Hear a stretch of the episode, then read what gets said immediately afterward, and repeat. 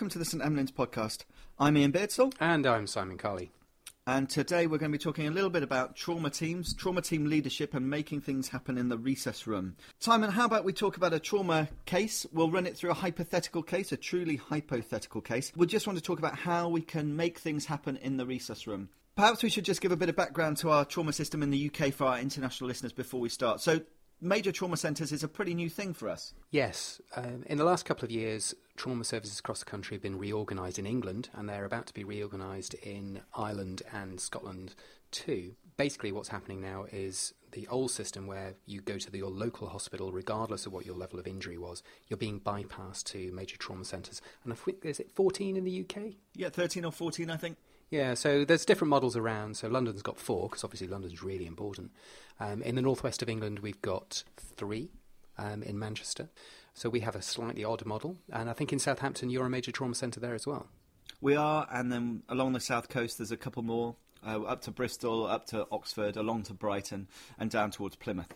So quite geographically spread out for us for major trauma centres. So we're, we're receiving people from quite a distance away now. It's a sim- similar thing in Manchester, particularly for the paediatric trauma centre, which covers a vast area. But what it means is that we're specialising in trauma, we're getting more people coming through the door, we're getting more experts, um, but we're also being looked at a lot more. And we're being evaluated through audit, and in particular the, the TARN network, the Trauma Audit and Research Network, who've done fantastic work about improving trauma care, um, both in the UK and across the globe, really.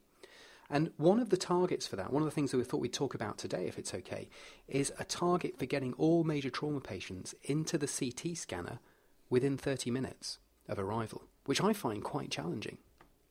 I think that's it's a hugely challenging target. It's another one of those time-related targets which we're so fond of in the UK, but it may be that this one actually does have some outcome benefits, and it's definitely worth working towards. Do you think it'd be helpful if we just talk through that hypothetical case and we can see how we manage it? Uh, we both have to work as trauma team leaders in our centre, so hopefully we'll have some different ideas we can pitch in about how, how things would go. Yeah, sure, go for it. All right, let's take a trauma case. Purely hypothetical. You've got a 25 year old motorcyclist who's being brought into you by a paramedic crew. They've been called out to the scene. It's not far from the hospital, and they've decided to literally scoop and run. Uh, we call it a red phone call. Some people call it a bat phone call. They've rung through and they've told us a few details, and we've put out what we call a level one trauma response. So we've gathered the trauma team into the recess room. I'm not sure who that you have for that in Manchester, Simon, but for us that would be the ED consultant as the trauma team leader, an ED registrar ready to do the primary survey, an anaesthetist ready for airway interventions, and the presence of a general surgeon and an orthopaedic surgeon, and one or two other people in the bay ready to go. We've had a briefing, the team's all ready to go, and they wheel in this young man. So this is his ATMIST handover that you receive as the trauma team leader, Simon. So he's a 25 year old a motorcyclist who was hit by a car approximately 40 minutes ago. The pre hospital service, which was a paramedic led crew, arrived about 20 minutes ago and have done a few interventions. The mechanism, as I say, motorcyclist wearing a helmet hit a car, the car pulled out, and the motorcyclist didn't see the car, went straight over the bonnet, fell onto the floor, no apparent loss of consciousness at the time. On arrival, the injuries that the paramedics found were a probable minor head injuries with some damage to his helmet. On chest examination, he was complaining of chest pain and some shortness of breath, and it was felt that he may have had some crackly feeling across the top of his chest. He also complained of some abdominal and pelvic pain, and he appeared to have a fracture to his tib fib, a closed fracture on the right hand side. Vital signs he had a pulse of 120, a blood pressure of 150 over 90, SATs of 94% on high flow oxygen, and GCS of 15. And the treatments they'd managed to get into him, they'd put an IV cannula in, they'd given him 5 milligrams of morphine and a bit of normal saline, and they'd put a vacuum splint onto his lower leg where that broken bone was. They complete the handover, and you get the patient onto the trolley, and the clock has started. What's next? Good case. I'm kind of familiar with those sort of things. Just a couple of things. In our team, we'd have a number of other people in the room as well. We also have our radiologists who attend. Okay. Incredibly helpful, and we'll come on to why in a minute. We get anaesthetists. Do you just get one or do you get about 10? We actually get an anaesthetist and an intensive care registrar and an ODP, someone who's an airway assistant. So, yeah, Yeah. there's a fair team at the head end. Have you ever seen an anaesthetist on their own? They, they, they seem to they, they hang around with other people. They Yeah. like to have somebody with them. I think that's good. But yeah, no, so there's lots of people there. We're all listening to your excellent MIST handover, like it a lot. And we've identified a patient who's potentially got quite significant injuries, but doesn't seem to be in extremis at the moment. Would that be a fair summary? He's definitely been injured. Yeah. But he's talking to you. He's in quite a lot of pain. The morphine's done a little bit, but he's still got a pretty high pain score. He's lying there pretty, what we describe as, although I don't like the word, stable. Yeah, I know what you mean. But the potential for things getting worse because he's got an injury to the chest by the sound of things, got abdominal pain, he's got injury to the lower limbs. So the likelihood is that there'll be other injuries which aren't terribly obvious. And we've got to think about how we're going to identify those, particularly looking for the life threatening injuries and also look for the more occult injuries which might catch us out later on. In the old days, the traditional approach would be to do quite a lot in the resus room for this patient. Some imaging, some lateral cervical spine x rays, some chest x rays, some pelvic x rays, um, take some bloods, give some fluids, log roll the patient, do a PR, um, undress the patient completely, um, etc., etc. And if we are working towards a challenge of getting somebody to the scanner in 30 minutes, I don't think you can do that anymore. Let's go back one step, show and just think this guy does need a CT scan, doesn't he? Have you decided that already? He's definitely going to have a trauma scan? I think so. I think with, there's good evidence out there now that in these in these patients you get much better, much quicker, much faster care through diagnosing early, and that means an early. We do a pan CT in this guy. It'd be head to head to um, uh, mid thighs. So, as the trauma team leader, you've made your first decision, which is I want to get this guy to CT scan. But clearly, we need to work out if there's anything that needs to happen so we can get him there safely. Yeah, absolutely. So, what's a structured way that you're going to make these things happen in a time efficient manner? And what interventions do you want to make before he gets anywhere near leaving the resuscitation room? Well, I suppose we're looking for any A, B, or C critical injuries or life-threatening injuries that need um, re- resolving now. Now, you've already told me he's GCS15 and he's talking. We're assuming that he's not got a major airway problem. But I'm a bit worried about the chest. You said he's got some surgical emphysema there and he's been complaining of shortness of breath and 94% SATs in a young chap on high flow oxygen. I'm not really very comfortable with that. So I want to know a little bit more about the chest. From a cardiovascular point of view, his injuries would suggest that he could have a bleeding problem. Um, but his observations are equivocal. He's a bit tachycardic, but he's in pain, and he's got a normal blood pressure, if not a little bit high. My approach would be to um, get a good primary survey, and then we've got to think about what do we mean by a primary survey. So, how do you how do you conduct your primary survey in the in the ED? Well, we have a emergency department registrar who does a relatively traditional primary survey, which is has a listen to the chest, looks for expansion of the lungs, sees that whether expansion's equal on both sides, has a feel of the trachea, and does some cardiovascular parameters. But I have to say, the more I do it, the less valuable I think parts of that are, because there's clearly high wins in parts of that examination, but there's other parts that make no difference at all. And this is time critical, and I want to focus on the things that make a difference. Hmm. So I think there are certain things that make a difference and certain things that we do just because we still haven't quite become comfortable with not doing them. What sort of things are you thinking about? Well, I think auscultating the chest in the resus room is a pretty tricky skill. I'm not sure how often you can make a definitive diagnostic decision based on auscultation, especially if you've got an ultrasound machine just next to you. And I just wonder if this case is one where the ultrasound machine replaces the stethoscope. I think you're absolutely right about the clinical examination. There's enough here for us to be worried about it. The traditional approach actually is to do a chest x ray, but chest x ray takes time. It takes you, it often requires some movement of the patient or removal of clothing to get a good image. And my experience of chest x-rays in the resus room is they're obliquo, darko, crapograms um, a lot of the time. And that's not because the radiographers are rubbish, it's just because it's bloody difficult to do. I'm a big fan of ultrasound because ultrasound can potentially give you a definitive diagnosis. So if you ultrasounded this guy and he had a pneumothorax and he also had fluid in the base, would that be enough for you to go forward and put a chest drain in without waiting for a chest x ray or waiting for the CT? And further to that, if you're waiting to get to CT, would you go straight for putting a definitive drain in, or would you put a thoracostomy in first? And then would you have to put a definitive drain in before going? Depends if the patient's spontaneously ventilating.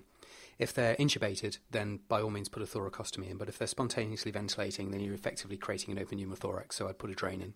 Okay, so we, as part of our primary survey, ultrasound of the chest is going to become part of our B assessment, and we're going to bin the chest X-ray. Does that feel a reasonable way forward? The evidence would suggest that you're in, in skilled hands, a resus room ultrasound of the chest is better than doing a chest x-ray. And from the practicalities and the time point of view, it's definitely better. And of course, then you can progress with your ultrasound, and also, if it's not going to interfere with the time, perform a fast scan as well. And we say in skilled hands, uh, is your radiologist the guy who's coming in and doing this ultrasound, or is it one of the ED staff? Do you know that's really interesting? Um, the radiologists are usually happy to perform a fast scan, um, although in radiology hands it depends very much on the individual.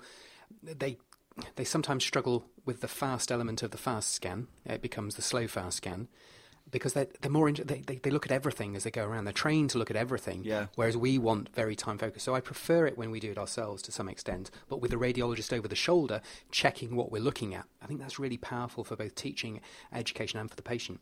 They're very, very unhappy ultrasounding the chest. Interestingly, I've asked them a number of times, and I'm sure there are many radiologists who are happy, but on many occasions I've asked the radiologist, "Can you tell me if there's a pneumothorax here?" And they go, "I don't do chests."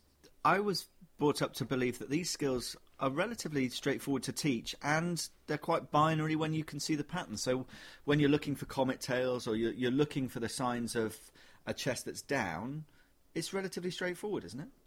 I think it's extremely straightforward. I think it's just something which is perhaps not taught in their curriculum. But it is something we do in emergency medicine, so I'm quite happy to continue doing that. So you've got this guy, he's lying there, he's, he's in quite a lot of pain, and I have to say, when I'm briefing my anaesthetic colleague, they, they seem very comfortable with everything that starts with A. We've got airway, but I also add in for them analgesia. So I say to my anaesthetist colleague, can you look after his airway and analgesia? Because often they've got the pain medication at the top end as well. So we've given the guy some more pain relief. Any choice about pain relief? Happy to let them choose. What would you choose? I'm reasonably big fan of um, opiates early on. I'm also a big fan of balanced analgesia, so for many patients, we'll give a gram of IV paracetamol as a baseline as well. If I'm going to proceed and put a chest drain in this guy, which I think we are going to, because we've um, seen fluid and um, a pneumothorax on the chest, then I think uh, ketamine is ideal for that. I think ketamine is a fantastic agent for putting chest drains in.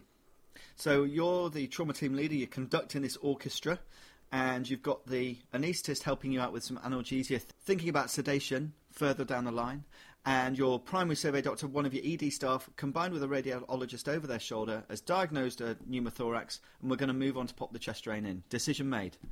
And you task one of the members of the team to do that. Who would you choose? Again, it's very interesting, isn't it? In the old days, there are lots of people who would be capable of putting a chest drain in. These days, not so much. We often get um, surgical members of the team who've just not done them for many, many years. So ordinarily, it's another member of the ED team who do, does that. And we try and run as many traumas as we can with more than one consultant. So I might be trauma team leading it, but there's almost always another consultant in the department and another consultant who can help. And so either by observing, assisting, or by doing such procedures, we can move through those very quickly. So it's more and more resource heavy, isn't it, at the moment? We've got all these Absolutely. people. But I think we probably both agree that putting a lot of effort into these young, well, not, not even young, but these trauma patients, we can make a big difference further down mm-hmm. the line. And it's worth that investment, undoubtedly, isn't it? So the anaesthetist doing their thing, your primary survey doctor's diagnosed a pneumothorax, you've tasked a member of the team to crack on, prepare the chest drain. They're going to have to wash their hands and do all that business to get ready. Because sometimes I've seen these drains thrown in in a relatively stressful situation, and I've been slightly uncomfortable about how clean the procedure is. So you still keep an emphasis on asepsis and doing this slowly, steadily, but it's that old festina lente thing, isn't it? Slow is smooth, smooth is fast business. Yeah, I think to put a chest drain in, it doesn't take very long actually. But yeah, try and keep it as clean as possible. You clean the skin, you put drapes on. If you're set up, planned, and you've practiced that, you can still do it very quickly. But then, so that's B. What about C? Are we going to do anything for C in this guy? So for me, he's already got some a cannula in from the pre-hospital crew. I want to try and get another one in if possible, but more important than that is to get something going into the cannula that's working and get somebody thinking about it. He's probably bleeding from somewhere. Would would you give him blood? I don't think he would trigger for our major hemorrhage packs at this time. He's not been hypotensive. He's GCS 15. We haven't got an active bleeding source as yet, so probably not. Okay, so he's going to get maybe a bit of crystalloid, and we're about to ultrasound his abdomen. Next stage, see if there's any bleeding going on in there. Yep. Um, so C interventions, we're going to look for things. So fast scan. Um, but I'd also be thinking about putting a pelvic binder on this guy if he's not already had one put on um, pre-hospital as well. He's got lower abdominal pain. It's a significant mechanism of injury. I think we should put one of those on. What do you reckon? I'd be all for that, and definitely keeping an eye on where that pelvic binder goes. Uh, they, seem, they always seem to ride up a little bit high. It's they're almost uncomfortably low, and I, do, I enjoy that picture very much on Twitter that showed these binders. They're being worn very much over the hips, like a young lady who's off out to a party, rather than a middle-aged woman who's just been uh, treating a war veteran to a nice cup of tea. So we really want them low down over the hips themselves, not high up sort of pulling their stomach together. Um, so pelvic binder, but who's going to do this? We've got loads of interventions, and as a trauma team leader, we've got to make them all happen. That's the key to this. How do we get the pelvic binder on whilst the chest drain's going in, whilst there's an anaesthetist trying to give uh, uh, pain relief and somebody's trying to cannulate? Who's doing what? Well, allocated tasks, isn't it? So you allocate a task to a person with clear instructions and get them on, get on with it. And as TTL, you're stood at the end of the bed. Um, usually I don't even put gloves on as trauma team leader anymore because it encourages me not to touch the patient. So I stand at the end of the bed and I direct people, I assist them, I make sure they've got the resources to achieve what they need to do. Uh, clear, loudly, as an order, with pauses, nicely. All the things Cliff Reid talks about in the Making Things Happen talk, and you allocate the roles and you make sure it takes place. And I'm always using first names. I've, I always try and make sure in my briefing that we all introduce ourselves to each other using mm. first names, saying what we expect we're going to do, um, and even the professor of surgery, I will tend to say, so, Bobby, do you mind if I call you Bobby? We're going to call you Bobby now. There's something about the team removing that hierarchy and the way they work together that I think is important. Uh, and most of our guys seem very comfortable with that, although some of my junior colleagues are quite surprised when I start calling the professor of general surgery by his first name. But I think it works. I'd agree. Um, and when we're doing these sort of things, what we're trying to achieve is concurrent activity. So we're not trying to do the airway, get all that sorted, then we'll do the breathing, then we'll do the circulation things. That's how we're taught in ATLS. But in reality, when you have an efficient trauma team, the trauma team's leader's job is to make sure that as much happens concurrently as possible. So while those three things are going on, I'm also tasking people to say, in five minutes, we need to move. Are CT ready for us? Do the radiologists and the radiographers know about it? Is there enough oxygen on the trolley? Where's the transfer bag? Are they on the trauma mattress? So it's situational awareness about what's going on with the patient, what we're doing about it, what it means, but also where we're going next. And I think the TTL, the really efficient TTLs are very, very good at spotting what we're going to be doing in five minutes' time, what we're going to be doing in 10 minutes' time, and making sure that those are facilitated. And I tend to set time related goals that all the team are aware of, and I verbalise those. So, like you say, in five minutes, I want us to have got to this stage and be ready to do the next thing. And setting those goals, I have to, again, we don't want to mention him too often, but it, it's a Cliff Reid thing. I was lucky enough to be a registrar under Cliff when all of this was just starting in the UK. And he was way ahead of his time in the way that he did this. And this is one of the things he always used to say to me and we used to do was we set a time goal, something for everyone to work together as, that team building, that team bonding. We're going to get to that common goal. So we've got our motorcyclist. He's still there. His uh, pain has been controlled a bit better now by some IV opiates. He's been given a little bit of ketamine too. The chest drain's on its way in. We made a decision about that. The pelvic binder needed a bit of a roll to get it under. I think you can pretty much do it with no rolling at all by um, a, a, bit of jiggling, usually. Yeah. Um, so get it into position. In the old days, we used to log roll all these patients through 90 degrees to examine the back and then insert a finger in the anus. And I'm not a big fan of that. I don't know about you. Uh, to be honest, this guy's having a bad enough day anyway, isn't he? Um, he's been ridden his lovely new motorbike into a car, and uh, all of a sudden, we, he's got all these people sticking stuff in him. One in his chest, somebody sticking something in his arm, and then just to round it all off, a big burly surgical doctor decides to insert his large index finger up his bum and say, Does that feel normal? And I still maintain that it never feels particularly normal. I don't know that it's going to pick anything up, and we should try and think about the sensitivity and specificity of that as a diagnostic test. I think it's pretty poor. So we're not going to do that anymore. No. Good. I'm all on board with that. And our scan's going to pick up any spinal potential spinal injury, and we're protecting his spine anyway. So everything's happening all at once. Uh, where are we up to now? We're just about got pain relief and chest drain. Do you think it's in by now? Yeah. Yeah, pelvic binders on. Yep. We're about ready to go. CT have called for us. They want to take us. They're ready to go. What do you do next? Well, we should already have been packaging this patient for transport. So I would have um, members of the team getting them onto the portable monitors. We've got great monitors which are, are, very, very portable um, that just come straight off the wall onto the bed and go. I would make sure that the anaesthetic team, um, in particular, who are very good at helping with facilitating transfers, have checked that they've got the right amount of kit for them, that we've got the right amount of oxygen, that we've got rescue medication, and that we are transportation to the CT scanner is going to be quick and easy. And that will depend on your hospital. We're very lucky, we're about 30, 40 metres down the corridor to CT. I know some places are even better. I think Vienna has a CT scanner in the resus room, which is amazing. If your CT scanner is a long way away, it obviously it can make your transfers quite tricky. Have you ever heard the phrase, the CT scanner is the donut of death? Oh, yeah, many times. I think that's ridiculous as emergency departments in the UK, and I'm sure it's around the world, CT and radiology suites, that's where definitive diagnosis takes place. It's where definitive intervention takes place. So if we're resuscitationists, we've got to be able to be mobile resuscitationists. So we've got to be able to um, transfer the patient safely, but we've also got to be able to continue resuscitation within the CT scanner. And I think that's a big change in mindset, certainly in the UK, who used to be in the mind you have to get the patient stable, whatever the hell that means, in the resus room before you go to CT scanner. So I don't know about you, but I'm finding that I'm taking much more, again, I hate the word, unstable patients to CT and continuing the resuscitation as we go. Couldn't agree more. And more of us are going, we take a team with us to the scanner now although we do limit the number of people around in the scanner because we want to let the radiographer and radiologist concentrate on which buttons they're pressing to get the right pictures.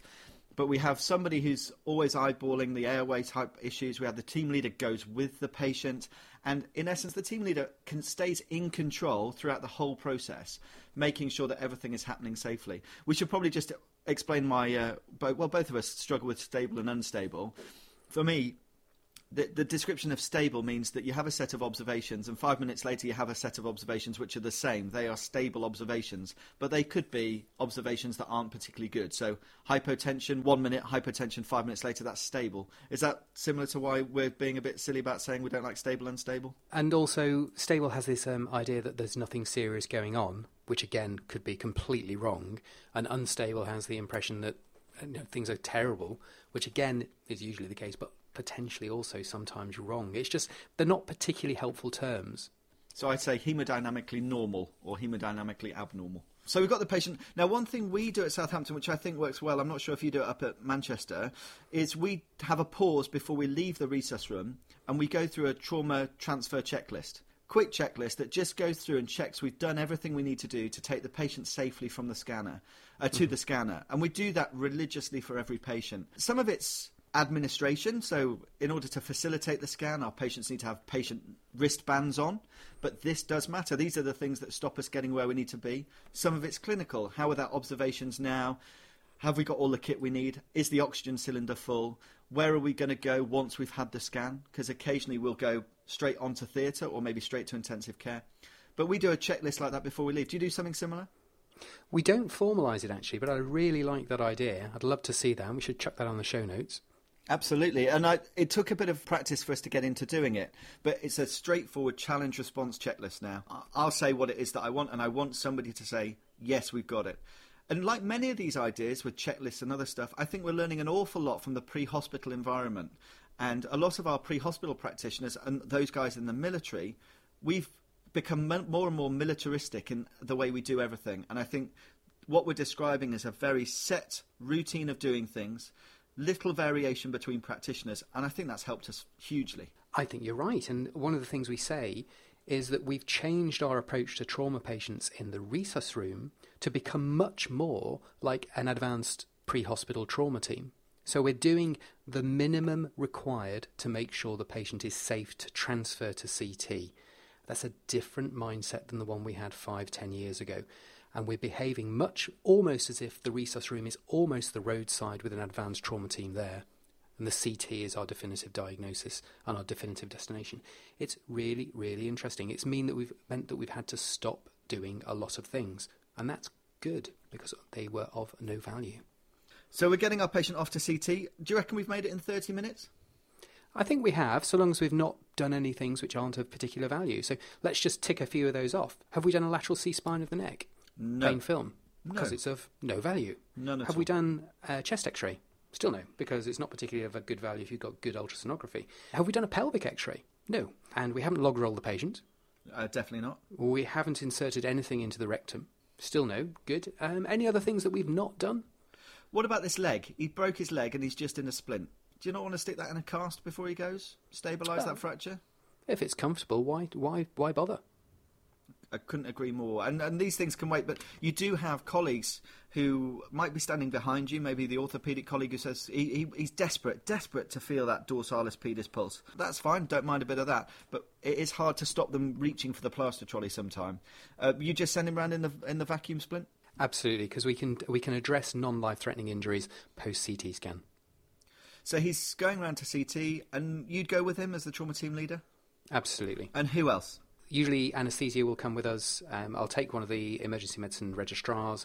Uh, the nursing staff, who I don't think we've mentioned enough so far, are absolutely essential to this. Um, so we'll take at least two members of the nursing staff through with us, and then to some extent we'll take specialists who we predict have got involvement in the case. So, for instance, we do see a lot of stabbings um, in uh, in my neck of the woods. We wouldn't necessarily always take our orthopaedic surgeons through with us for that. They might have been called on the trauma team. We'll take general surgeons if we think there's going to be a general surgical problem with us. So we, we do we do have a little bit of an assessment, but in general, the senior decision makers from the trauma team come with the patient to CT scanner. And that's hugely helpful when you get those first pictures up with your radiology colleagues. Because if there's something that needs intervention, we don't waste our time going back to the resus room. We can get ourselves straight off to theatre or somewhere else.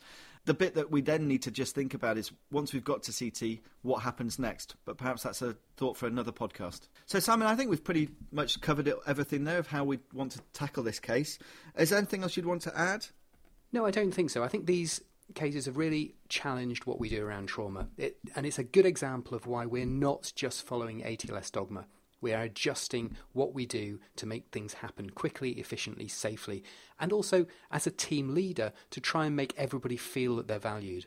Yes, we've gone to a militaristic style um, with one person in overall control, but the best trauma teams are the ones which are collaborative, that work well together, which are friendly, which use first name terms. All of those things that you talked about. I don't want to. I don't want to see people shouting in the resus room. It's bad for bad for everybody. The best resusces, the best trauma teams are the quietest. So the ones that run in almost silence, where people just talk quietly and gently to each other, to me, they're the slickest and smoothest. When people start raising their voice, that's the point where I've either lost control or I need to regain control because something's gone wrong. Absolutely. And from the patient perspective, can you imagine how terrifying it would be to have a bunch of people shouting over the top of you? Whilst you're strapped down in a neck collar on a scoop stretcher or a trauma mattress, being told that you need to have a CT scan to pick up the life-threatening injuries that you might have, whilst, Yeah. whilst you're also on ketamine, I, I imagine this is not the best place to be.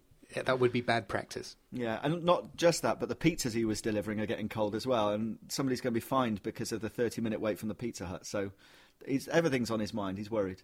Um, Simon, are you going to drop some sort of crazy question on me at the end, or do you think we can just gently wind down here, wish the listeners a happy day, and, and, and head off? Um, I would never drop anything. I'm going to make one um, small comment though. That 30 minute target, it's got to be a safe one. And I do have slight concerns that sometimes in complex patients, if they have complex airway needs, for instance, we need to take enough time. And therefore, it's not essential that everybody gets there in 30 minutes. They've got to get there safely. That's, that's my final point. Oh, yeah, there was one question, actually. Oh, always, always, always. What now? What do you want now? I just want to know what what you say. So you're doing this patient, and um, the orthopedic registrar approaches the patient with his arms extended, and he's he is heading towards the iliac crests, Ah. and he's gonna spring the pelvis. Yeah. What do you say? Well, I could just shout, "Stop, you lunatic!" Um, but I tend not to do that. So hopefully, I've got a collaborative thing going on here. I would probably have briefed about that before we start, and I would have probably said something like, "So, Jimmy." When the patient comes in, we're going to aim to get a pelvic binder on, and then we'll get you the definitive test so we know what's happening with this pelvis. I don't think there's going to be any benefit to us doing anything physical to the patient when they first arrive, and I'm sure you would agree, wouldn't you? And try and get them on board from there. How would you approach it? I think very similar to yourself. I would try and be nice, but a, a good hand on the back of the neck is um, also quite effective. I find. It's another Cliff Reid thing, isn't it? Just a gentle physical reassurance, and by that I don't mean smacking them. I just mean an arm on the shoulder saying, "Okay, Stevie, let's not do that now. Let's concentrate on this and maybe giving them something else to do. I tell you what, instead, you couldn't just check that you can feel that dorsalis pedis pulse as well, could you? And taking them away from something, we do it in the pre-hospital environment as well, where we have nice people who are around and about who want to help, and just give them a job, give them something else to do to distract them from the job that they'd really like to do, and that often works quite well. So good luck to everyone with your trauma team leadership. Whether you're in a major trauma centre or a smaller unit, we'll all be getting trauma patients at some point in time. And a lot of these skills are things we can use for our general resus patients. And I've found definitely that as we've started doing this, our general behaviour in the resus room has become better and more efficient. So I hope there's something here for everyone. Good luck with everything you're doing. We look forward to speaking to you soon. Take care now. Have fun.